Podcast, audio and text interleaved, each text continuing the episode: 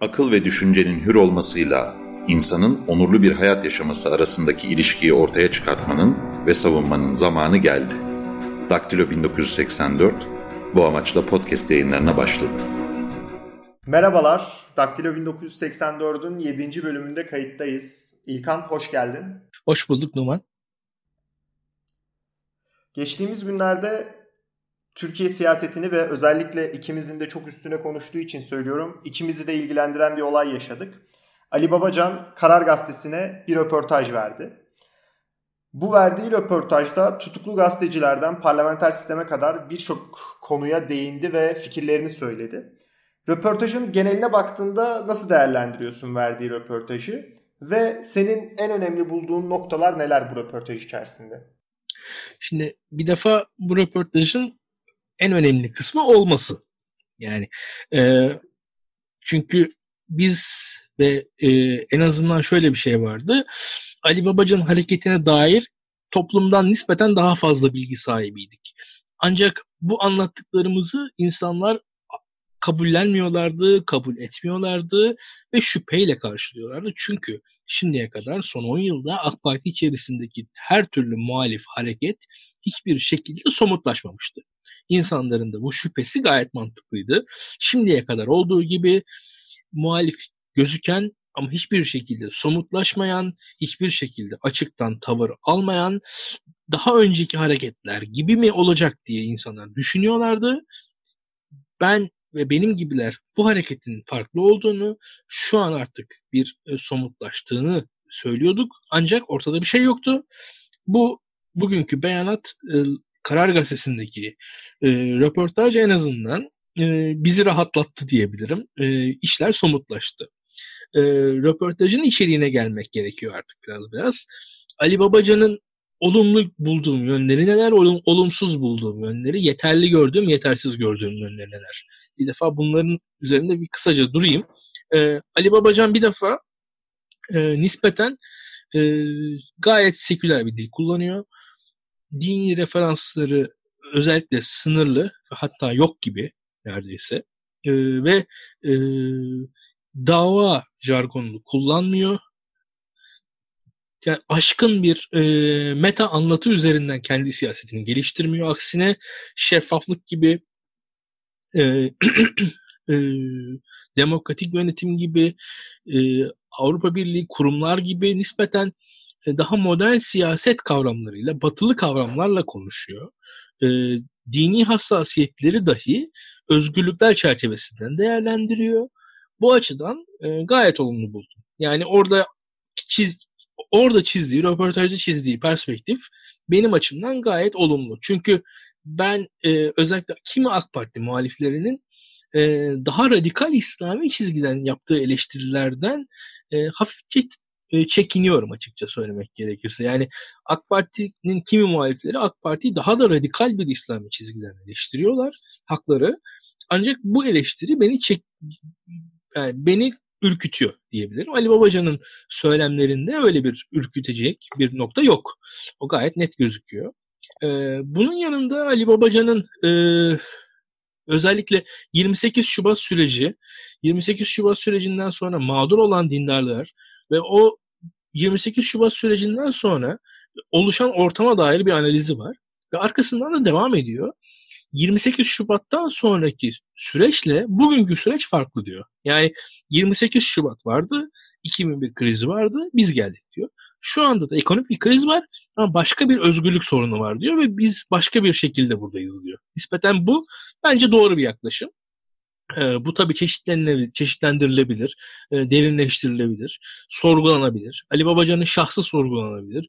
Bu açılardan hani Ali Babacan'ın yaptıkları yapmadıkları, AK Parti'de gösterdiği göstermediği tavırlar hepsi sorgulanabilir. Ali Babacan'ın kimliği, kişiliği, e, insanlarla ilişkileri hepsi sorgulanabilir şeyler. Bunlar bunlar zaten siyaset böyle bir şey. Yani burada da yüzde yüz desteklemeye, gösteklemeye de gerek yok. Biraz hani objektif bakmaya çalışalım.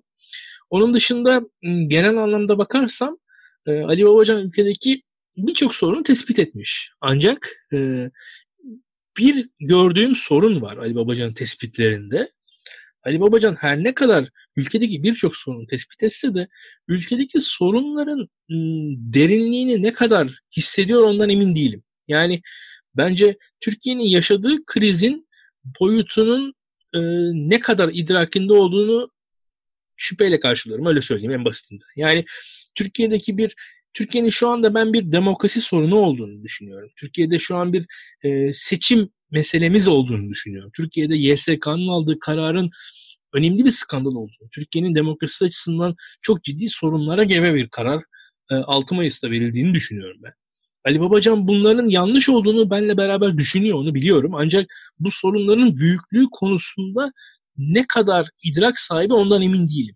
Çünkü Türkiye'nin yaşadığı sorunlar bence Ali Babacan'ın gördüğünden daha derin sorunlar diye düşünüyorum. Çünkü Ali Babacan Türkiye'deki en azından iktidar da değişiminin, iktidar dönüşümünün çok rahatça olacağını e, varsayarak bu hareketi yapıyor gibi geliyor bana.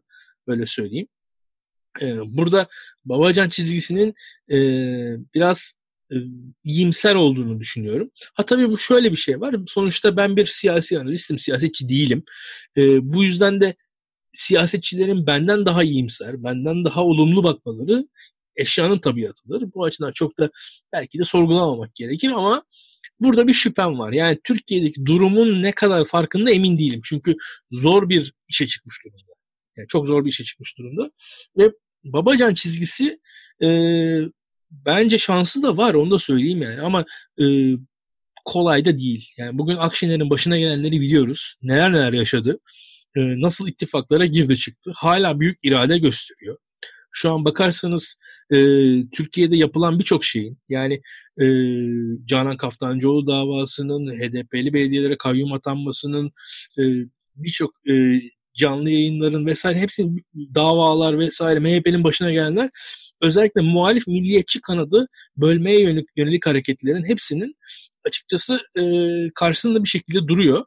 E, Babacan'ın da işi zor. Yani Babacan da siyasete çıktığı anda hain damgası yiyecek. Onun dışında e, legal illegal birçok sıkıntıyla karşılaşacak diye düşünüyorum. Kolay değil işi. Hiç kolay değil. E, bu zorlukların ne kadar bilincinde ondan emin değilim. Bakalım.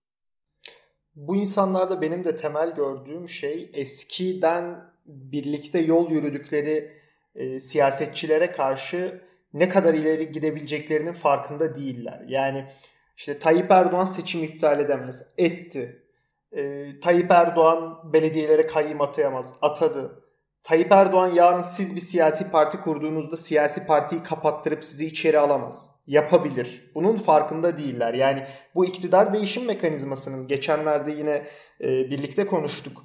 E, bu iktidar değişiminde yaşanacak sürecin ne kadar ciddi ve ne kadar sancılı bir süreç olduğunun e, yeteri kadar idrakini sağlayabildiklerini ben de düşünmüyorum. O yüzden aslında yaptıkları şey e, bir yandan kıymetini arttırıyor. Çünkü çok daha kolay bir seçenekleri varken e, bu yolu tercih ediyorlar. Ama bir yandan da e, işin ciddiyetine dair bir soru işareti oluşturuyor. Yani bu ciddiyetin farkındalar mı? Neler yaşayabileceklerinin farkındalar mı? Türkiye sandıkları kadar güllük gülistanlık bir ülke olmayabilir mi sorusunu kendime sordurtuyor bana. Kesinlikle katılıyorum. Yani yüzde yüz baştan aşağı katılıyorum açıkçası. Ee, bakalım umarım haklılardır. Umarım biz haksızızdır ama e, pek de iyimser değilim bu açıdan. Ancak şöyle bir şey var. Sonuçta ne kadar çok insan harekete geçerse, ne kadar çok insan tavır alırsa bunun hepsinin değeri var. Türkiye'de muhalefet sonuçta e, milliyetçiler muhalefeti değil. Türkiye'de muhalefet laikler muhalefeti de değil. Türkiye'deki muhalefet sosyalistler muhalefeti de değil. Türkiye'de genel bir muhalefet var. Yani Türkiye'de iktidara karşı demokrasiyi, sistemi korumak için aslında toplumsal bir muhalefet oluşmuş durumda. Hani kitlesel bir muhalefet mi diyeyim? Yani bir mutabakat var aslında. Ee, bu açıdan da herkesin, toplumun her kesiminin muhalefette kendisine kendisinden bir parça görmesi anlamlı ve değerli. Bugün e, umarım Ekrem İmamoğlu mesela bir e, dindar kadını da atıyorum belediyede bir yerlere atasın. Veyahut da hani herkes sonuçta bir şekilde kendisini muhalefette gösterebilsin. Bunun Türkiye'de değeri olduğunu düşünüyorum. E, bunun çok da anlamı olduğunu düşünüyorum. Umarız e, Babacan çizgisi de bu açıdan kendisine bir yer bulur. E, Bilgehan Hoca bununla alakalı Türkiye'yi iki gruba ayırıyor ve benim de çok sevdiğim bir e, analiz aslında. Statükocular ve revizyonistler diye. Türkiye'de revizyonistler yani değişim isteyen kanat her geçen gün artıyor, sayısı artıyor ve toplumun her kesiminden insan bu muhalif cenahın içine dahil oluyor. Bunun ben de çok önemli olduğunu ve bu insanlara bir ortaklık sağlaması gerektiğini düşünüyorum. Özellikle bu insanların kendilerini revizyonist olarak adlandırdığı Burak Hoca'nın ve genel olarak muhalif kanat diyebileceğimiz kanada ait hissetmeleri e, Türkiye'deki değişim inancını ve değişim umudunu aslında daha çok yeşerten ve daha güçlü çıkmasını sağlayan bir hal alıyor. E, bunu bu desteklerle birlikte. Şimdi Numan e, öyle bir durum var ki Türkiye'de diyelim yarın iktidar değişti. Bu kavganın bitmesi lazım. Çünkü kavga devam ettikten sonra iktidar değişmesinin de çok anlamı yok. Yani yine insanlar hapislere girmeye devam ederlerse hani başka sebeplerle de olsa. Yani anlatabiliyor muyum? Yine herkes e, cezaevlerine konulmaya kalkarsa, işte gazeteler kapanırsa, şu olursa, bu olursa anlatabiliyor. Yani o bugün yaşananların eşleniğinin yaşanması bizim açımızdan bir ilerleme olmaz. Özellikle bizim gibi liberal bakan insanlar açısından. Yani bugün yaşananlardan farklı bir şeyler yaşanmalı. Bugün yaşananların aynılarını yaşattı, yaşat, yaşatmak bence bir ilerleme olmaz. Açık konuşayım. Ben kendi adıma rövanş istemiyorum. Türkiye açısından kurumlarımız otursun, işte yasalarımız otursun, ilişkilerimiz normalleşsin, herkes rahatlasın.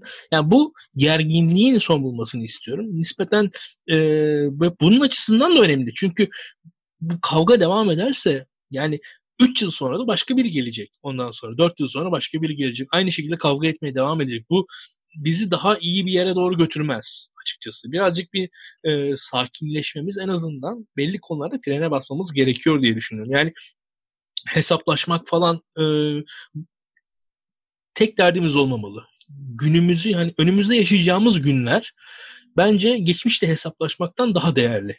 Birazcık daha e, yani belki fazla... Ben aynı, ben aynı fikirdeyim seninle. Özellikle burada basitleştirmek için söyleyeceksek Türkiye bir daha asla gibi bir sloganla e, bugünleri geride bırakıp bunların bir daha yaşanmayacağına dair e, credible bir e, söylem belirleyip yani güven veren bir şey belirleyip bugünleri arkasında bıraktıktan sonra özellikle önüne bakması lazım. E, tekrar müreffeh bir ülke olabilmesi için ya da tekrar e, ciddi manada insanlara bu acıları, bu ifade özgürlüğü ihlallerini ve bunu çeşitlendireceğimiz birçok alanı bir daha yaşamaması için. Ve bununla alakalı da bir sorun var sana. İstersen devam edelim soruyla. Tabii. Türkiye'de bu rovanşist olmayan e, Kanada rapçiler de eklendi. E, özellikle rap'in daha kitleselleşmesi ve merkeze gelmesiyle çok daha sesini duyurabilir hale geldi bu insanlar. Ve son olarak Susamam ve Olay diye iki tane parça çıktı. Susamam 17 e, tane sanatçının bir araya gelip yaptığı ve genelde Türkiye'nin sorunlarını merkeze alan bir parça. Olaysa Ezel'in yaptığı ve daha çok klibiyle ses getiren bir parça. Sen nasıl değerlendiriyorsun bu kadar e, aslında muhalif olan parçaların insanlar tarafından benimsenmesini ve sevilmesini? Türkiye değişiyor. Türkiye'de e, özellikle şu an e, alttan gelen bir toplumsal hareket olarak rap var. E, ve benim kuşağımın tam anlamıyla algılayamadığı, tam anlamıyla içinde olamadığı da bir şey. Açık konuşayım. Yani 30 yaş altının nispeten daha rahat hissedebildiği bir şey. Çünkü benim kuşağımda rap e, pek toplumsallaşmış bir şey değil. Daha ziyade Amerika'dan görülen örneklerin tekrar edildiği, birazcık kopyalandığı veyahut da Almanya'da en azından Almanyalı Türkler üzerinden gelen bir e, bir iki şey vardı, e, şarkılar vardı. Özellikle yeni kuşak artık başka bir şekilde toplumsallaşmış durumda rap. Yeni kuşakla birlikte. E, bu şarkılara ben baktım. E, buradaki tavıra baktım. Özellikle gençlerin e, oy verme e, biçimleriyle beraber de örtüşüyor bu açıkçası bu şarkıları bir de rapçiler değil de mesela başkası başka birileri bu şarkıları aynen yapıyor olsaydı aynı temalarla bence antipatik dururdu.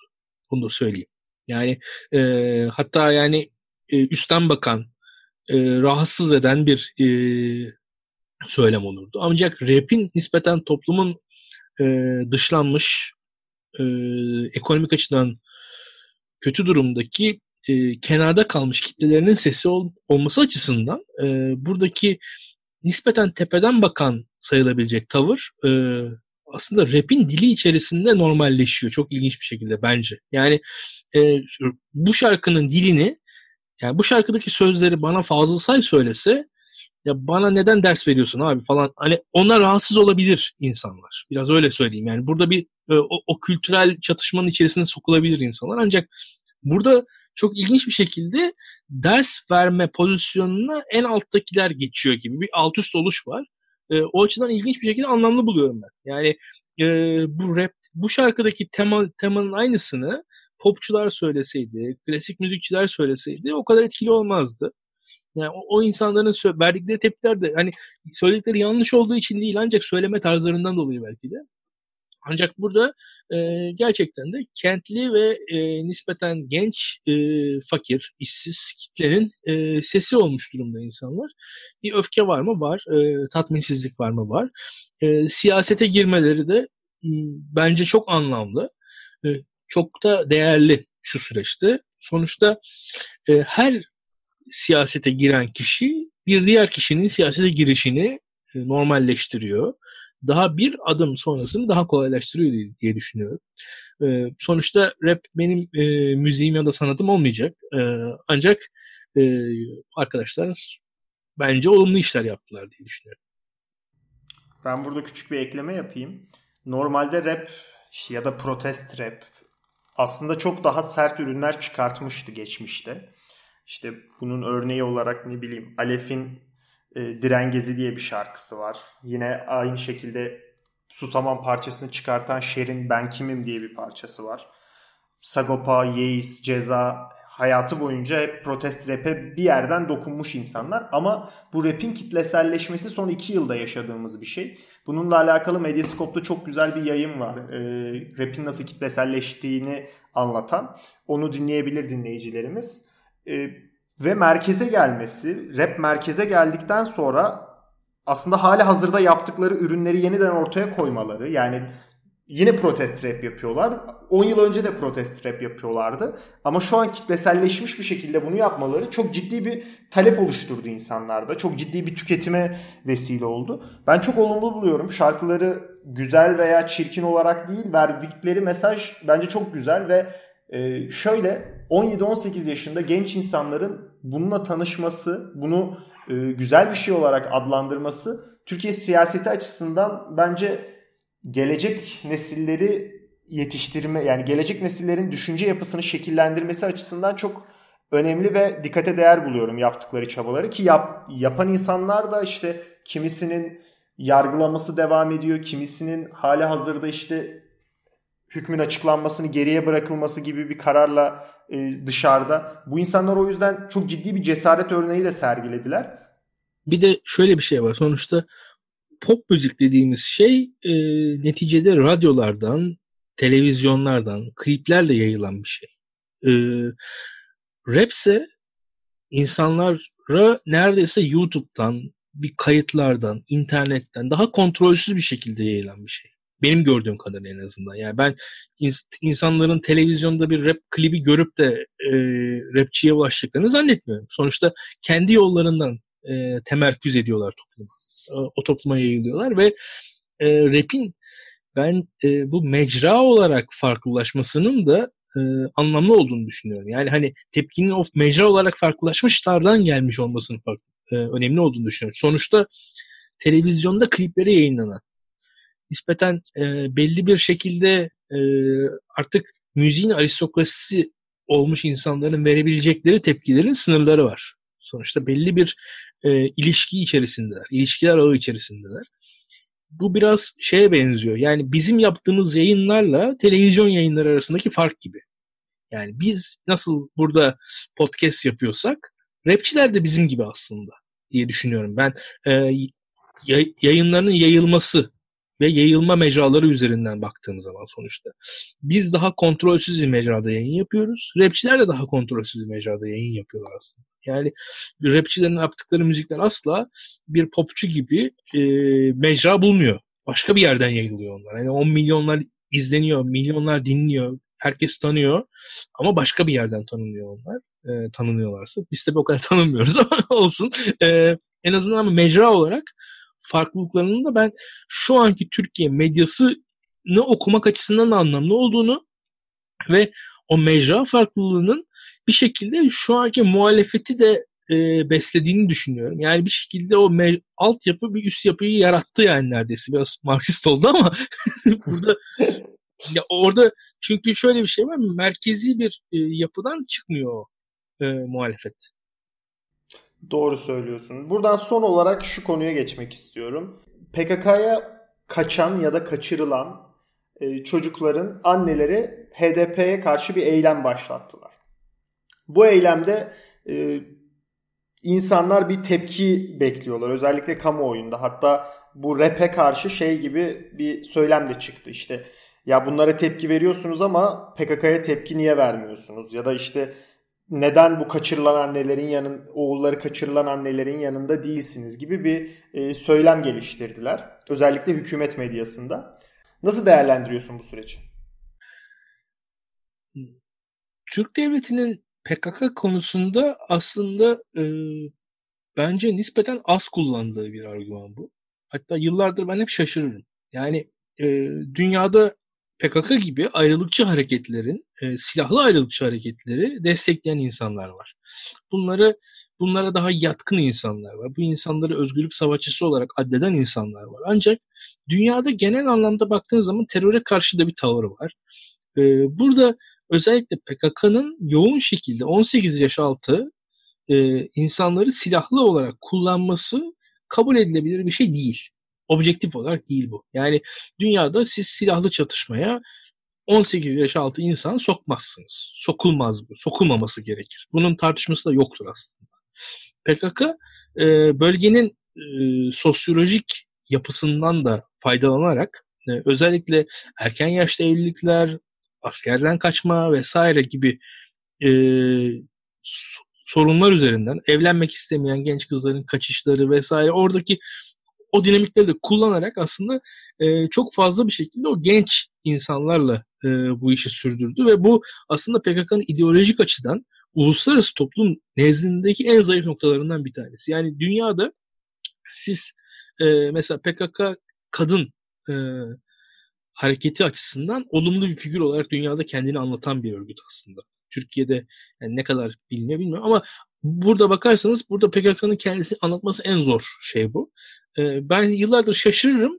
Ee, bizim devlet pek bu konulara değinmez. Çok da umurunda da olmaz açıkçası. Ee, arada ama e, bu, bu şeyler tekrar gündeme gelir. Şöyle bir durum var. Bu bu, bu, bu annelerin talepleri hakkı talepler açıkçası. Ancak bu annelerin taleplerinin e, burada enstrümanlaşmasından dolayı da insanların bir e, mesafesi var açık konuşalım. Bu annelerin taleplerinin tabii ki insanlar yanında olurlar. Olacaklardır da. E, ve hani bu ins- zannetmeyin ki yani annelerin taleplerinin yanında ol, henüz olmayan insanların öyle PKK'yı destekledikleri veyahut da bunu hele hele yani bu 18 yaş altındaki insanların orada e, elle silahla çatışmaya falan sokma kimse desteklemez bunları. Oradaki olay enstrümanlaşma üzerinedir e, diye düşünüyorum ben. Hmm, ve bu açıdan da e, benim tahminim şu eğer e, Türk devleti burada bu e, tezinde ısrarcı olursa belli bir aşama kaydedebilir onu da söyleyeyim. Yani hani başarılı olabilir.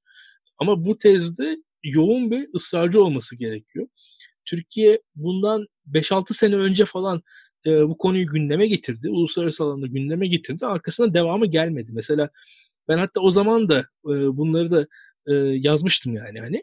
E, pek üzerinde durulan bir konu değil. Yeterince durulmuyor esasında. Sadece e, belli anlarda akla geliyor ve o an o söyleniyor. Arkasına unutuluyor. Biraz da böyle bir sıkıntı var diye düşünüyorum. E, ve şurada şöyle bir sorun var şimdi e, bu çocuklar gelsin deniyor. Şimdi şöyle bir durum var. Bu çocuklar geldiği anda hapse girecekler. Sonuçta terörist yani eylem yapmış da oluyorlar bir yandan.